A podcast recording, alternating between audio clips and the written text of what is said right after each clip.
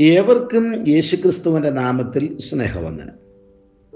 ഒരിക്കൽ ഒരു രാജാവ് തന്റെ പ്രജകളുടെ സ്വഭാവ ഗുണങ്ങളും വൈകല്യങ്ങളും പരീക്ഷിച്ചറിയുവാൻ തീരുമാനിച്ചു.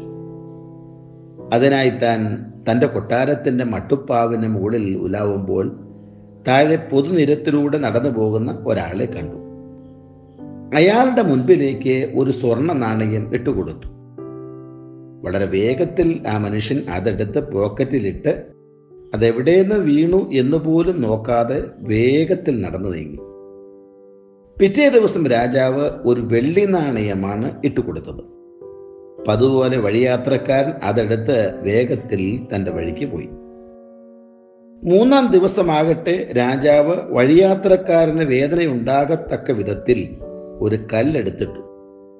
ശരീരത്തിന് വേദനയുണ്ടായപ്പോൾ അയാൾ മറ്റു ദിവസങ്ങളിൽ നിന്നും വ്യത്യസ്തമായി ആരാണ് ഈ കല്ലെറിഞ്ഞത് എന്ന് അന്വേഷിക്കുവാനും ദേഷ്യപ്പെടുവാനും തുടങ്ങി. സ്വർണവും വെള്ളിയും കിട്ടിയപ്പോൾ എവിടെ നിന്ന് വന്നു എന്ന് പോലും നോക്കുവാൻ മിന മിനക്കിടാതിരുന്ന ആ വ്യക്തി തന്റെ ശരീരത്തിന് വേദന കിട്ടിയപ്പോൾ ആകെ അസ്വസ്ഥനായി മാറി. നന്ദിയുള്ളവരായിരിക്കുക. നന്ദി പ്രകടിപ്പിക്കുക. ഇതൊക്കെ സാധാരണയായി നാം കേൾക്കുന്ന പദപ്രയോഗങ്ങളാണ്. നന്ദിയുള്ളവരായിരിക്കണം എന്നുള്ളത് അത്യന്താപേക്ഷിതമായ ഒരു കാര്യവുമാണ്. നന്ദിയുള്ളവരാവുക നന്ദി പ്രകടിപ്പിക്കുക എന്നതൊക്കെ അന്യം നിന്നുപോയ ഒരു കാര്യമായിട്ടാണ് പലർക്കും തോന്നുന്നത്. നമ്മോട് നന്മ കാണിച്ചവരെ ഓർക്കുകയോ പ്രത്യുപകാരമായി നന്ദി രേഖപ്പെടുത്തുകയോ ചെയ്യേണ്ടത് നമ്മുടെ കടമയാണ്. പക്ഷെ മനുഷ്യർ പലപ്പോഴും അങ്ങനെ ചെയ്യാറില്ല. ആരെങ്കിലും നമുക്ക് എന്തെങ്കിലും ദ്രോഹം ചെയ്തിട്ടുണ്ടെങ്കിൽ നാം അത് ഒരിക്കലും മറക്കുകയുമില്ല.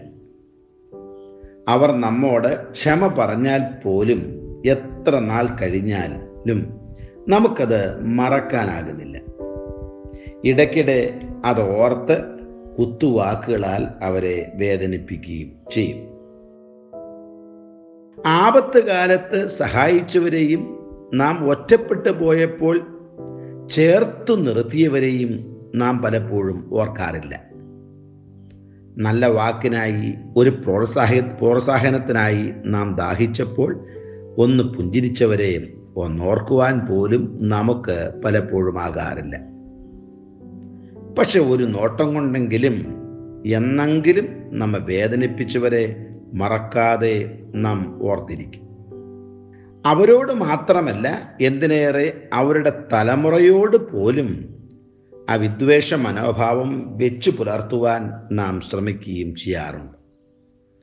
നാം നന്ദിയുള്ളവരായി ജീവിക്കണം എന്നാണ് ദൈവം നമ്മെ കുറിച്ച് ആഗ്രഹിക്കുന്നത്.